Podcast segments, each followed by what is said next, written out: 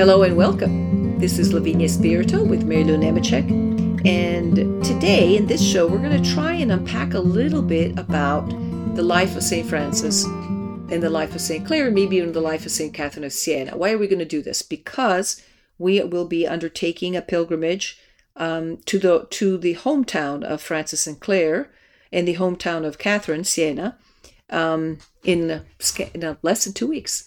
And so I don't know what, if you'll when you will be listening to this podcast, but it's always a nice uh, reminder of our rich legacy as Catholic Church in the patrimony of the saints.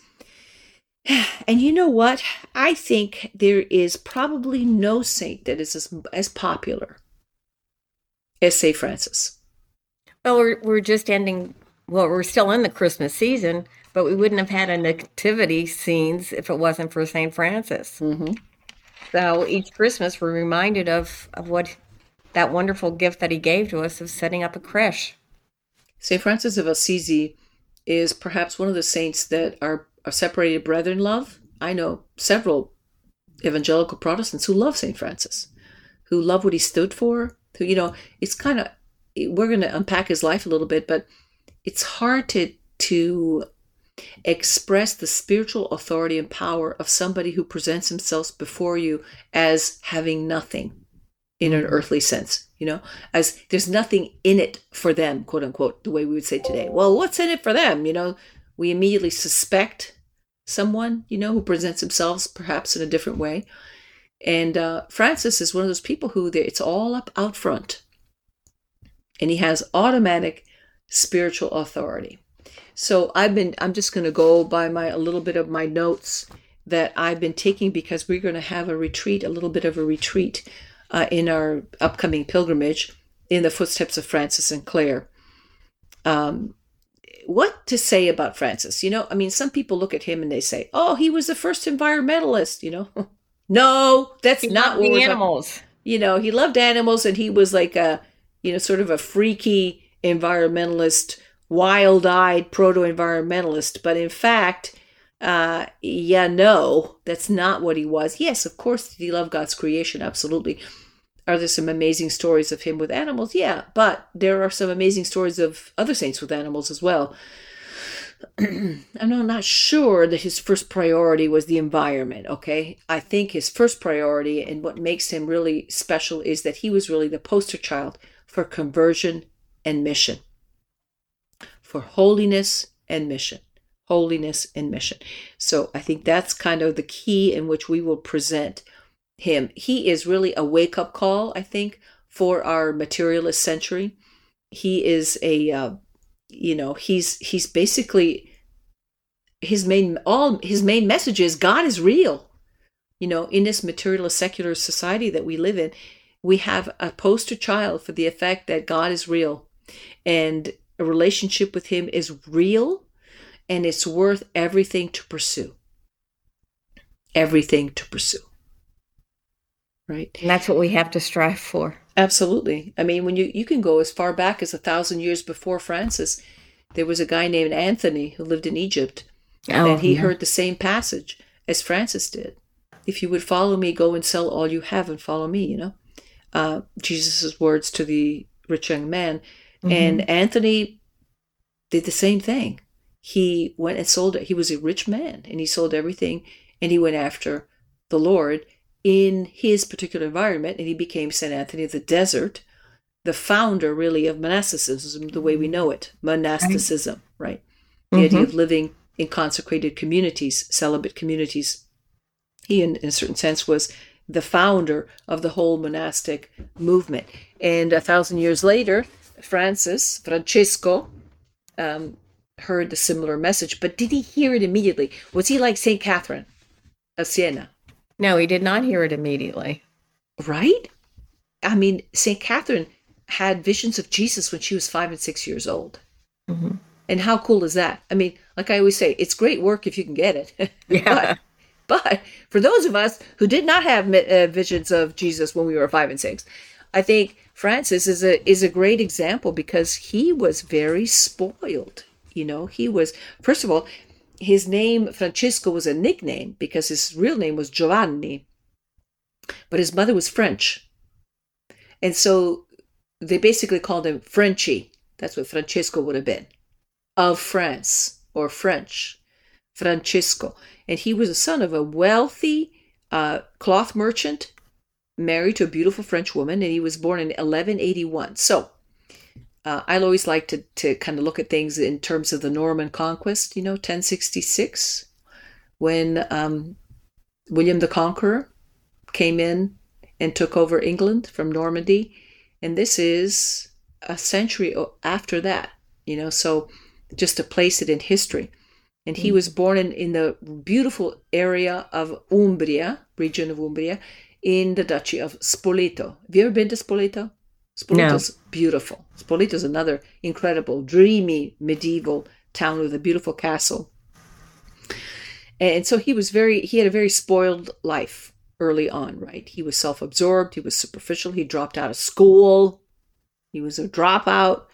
Um, he just loved, he knew he was going to be in the chips because he was going to take over his family's business.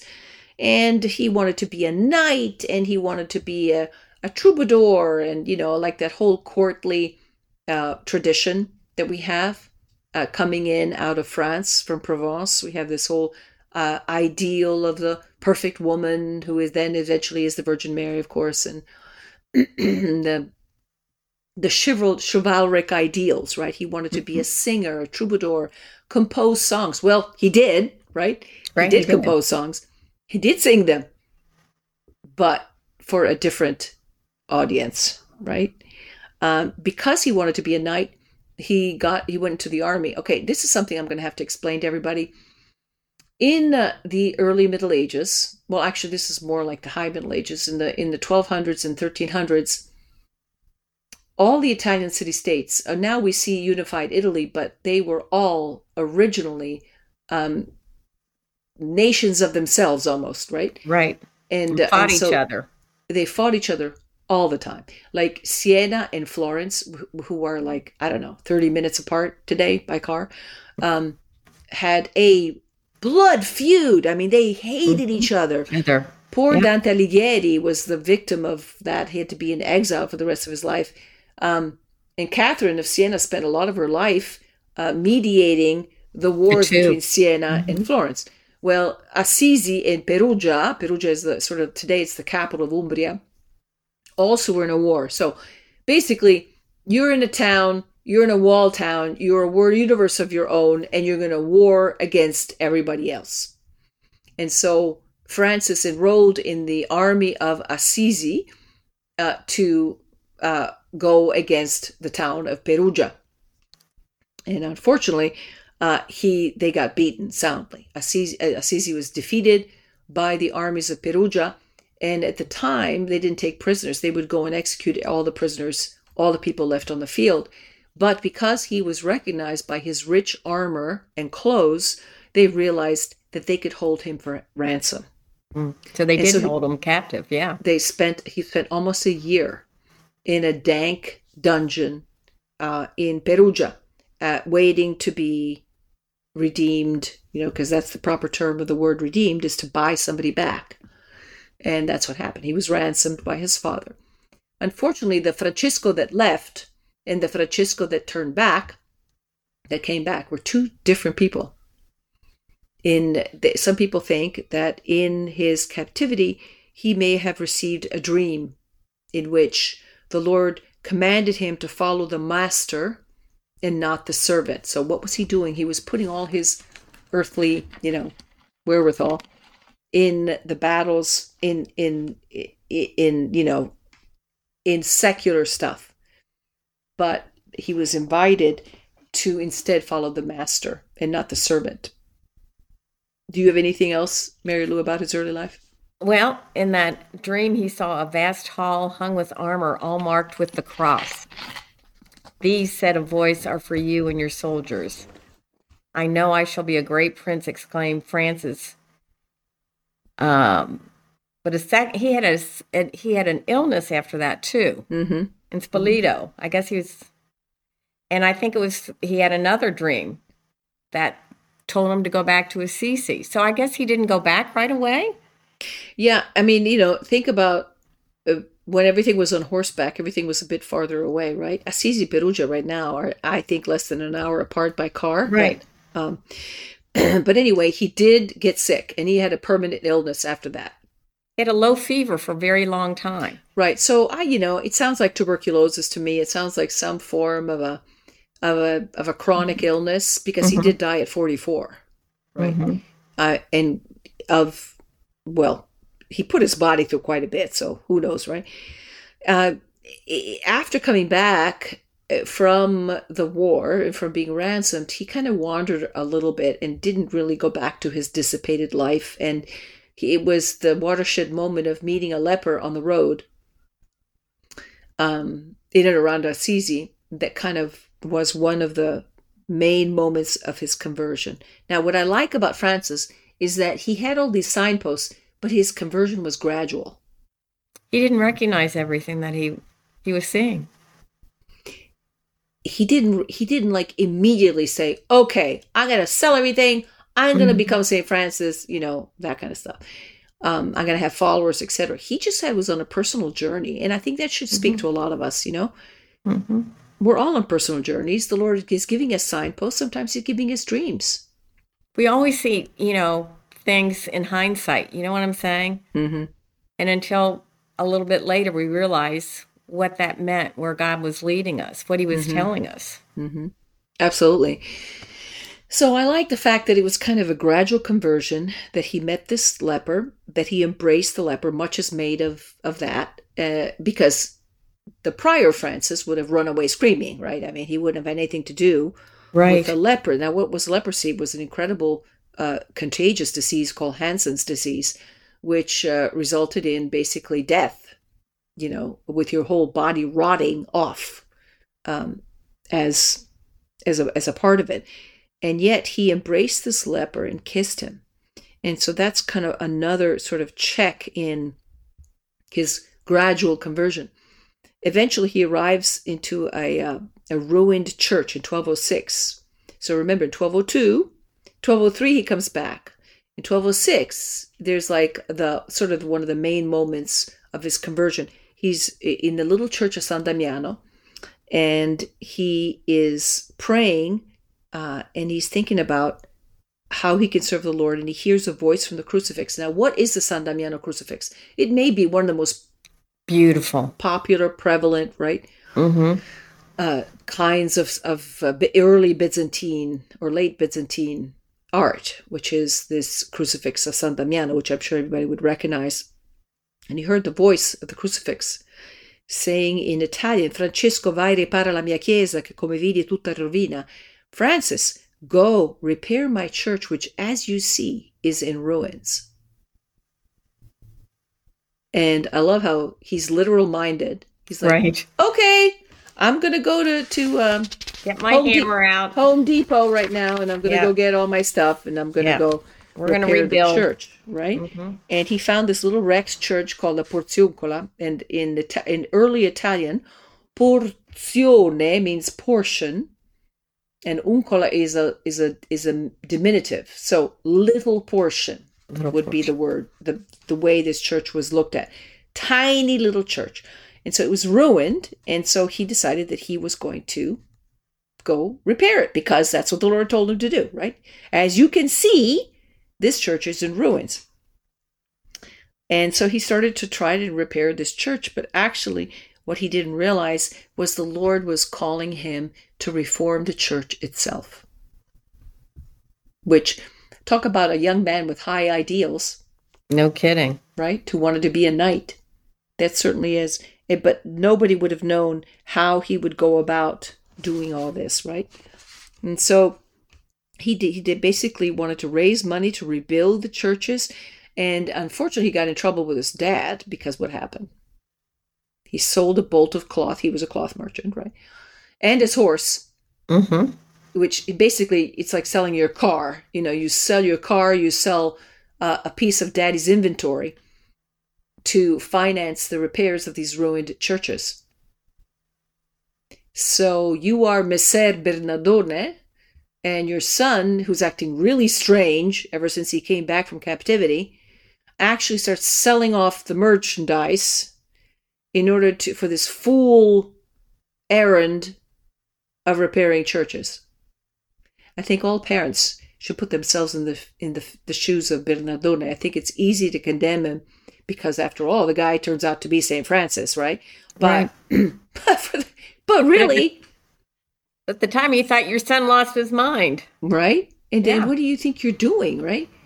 And if it's so finally he went to the bishop. You know, I like it's interesting to see how the bishop is considered to be also sort of a secular authority, right? Not that he was meant to be. He didn't drag him before the count or the duke or the whatever, you know. He grabbed him before the local bishop. And the bishop said, Francesco, honey, you got to return your dad's stuff. You know, it's not yours. And he stripped off his clothes. Famous scene. If you, when we go to Assisi, you'll see it's represented by Giotto. Mm-hmm. Uh, Francesco kind of stripping down to his underwear, saying, "Okay, take back your clothes, take back everything. I will pay you back. But from now on, God is my father." And that's kind of sad because I would like to think that there was some form of communication mm-hmm. between Francesco and his father, right? As a parent, you right. always hope that it's right. not a final break, right? So the next step is interesting because the, the bishop, because Francesco was naked, right, uh, gave him a burlap bag, gave him very rough clothes, hermit mm-hmm. clothes, as a matter of fact. Mm-hmm. Gave him a burlap bag, which is basically the equivalent of a garbage bag at the time. It was basically going around dressed. Today we have plastic garbage bags, and then they were burlap bags. And so he gave him a burlap, a rope, sandals, and a staff. And those were the uniform, really, in a certain sense, of hermits. Unfortunately, after this incredible high moment, which is very realistic, I thought, he leaves his the presence he's dressed in burlap he's going to have this new life and the first people he meets are thieves who beat him badly and leave him for dead on the road of course he doesn't die but he's you know doesn't seem to make any difference to him right and then we have at this idea, this point the ideal this franciscan ideal of poverty whereby you own nothing and everything that you have is given to you by god which we really kind of hope to live, all of us. Right. Realizing that even the things, quote unquote, that we own or the things, quote unquote, that we've earned are things that the God, that the Lord has given us. Given us, right? Yep. Maybe we don't need to get to the point of that extreme, you know, poverty thing, mm-hmm. but, but you know, so basically he just decided that that's what he was going to do. He was going to be completely detached from earthly riches. He was going to live in absolute poverty. And it gave him that no nonsense kind of spiritual authority that we see, and we've seen in St. Clare, we see also in Mother Teresa or in Catherine of Siena. When the person speaking to you is challenging you and has absolutely nothing to gain from an earthly perspective, um, it gives them that authority. There's nothing in it for the speaker. And so they achieve this spiritual authority and power. And I think that's what happened to him. So what happened? Uh, a bunch of young of his young friends and other people decided they were going to follow him, and so he had a big following pretty quickly. And so they went as far as Santiago de Compostela. There was a few that went to North Africa trying to get martyred. I've never understood that, but St. Francis himself, with some friends, went down to see uh, in in North Africa, in Egypt, uh, the commander of the Muslim troops, Sultan al Kamil, who and it's amazing because instead of putting him to death, he he recognized that this guy was different, that he was holy, that he actually meant it. He had that spiritual authority, right? Right. He was dressed in a garbage bag for goodness sakes, right? And they actually became friends. And uh, Francis and Sultan Al Kamil uh, apparently spoke for several days and shared. And uh, he, Francis made a huge impression on on Sultan Al Kamil because Sultan al Kamil from then on tried to keep making peace with his Christian enemies during the Crusades. And he was the one trying to make peace, and the Christian enemies were the ones who kept rejecting it, which is interesting. Mm-hmm. The idea of the impression, right?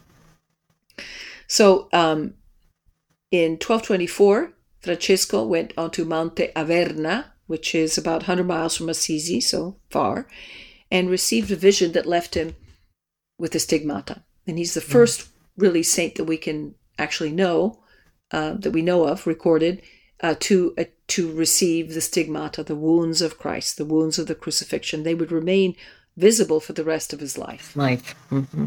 And um, that's, I think that's just a whole fascinating thing. I think in our next show we will continue on Francisco's life and Clare and Catherine. But I just wanted to give you all a beginning taste of uh, the type of personality that we're going to be seeing in Assisi. And also, if you're not going with us, too, you know, give Francis a closer look. He's there for all of us. He's there, especially in our secular materialist world, to point the way that there is a God and that there is a relationship with Him and that God blesses you and that, and that there is really no reason to live for anything else. Thank you for joining us.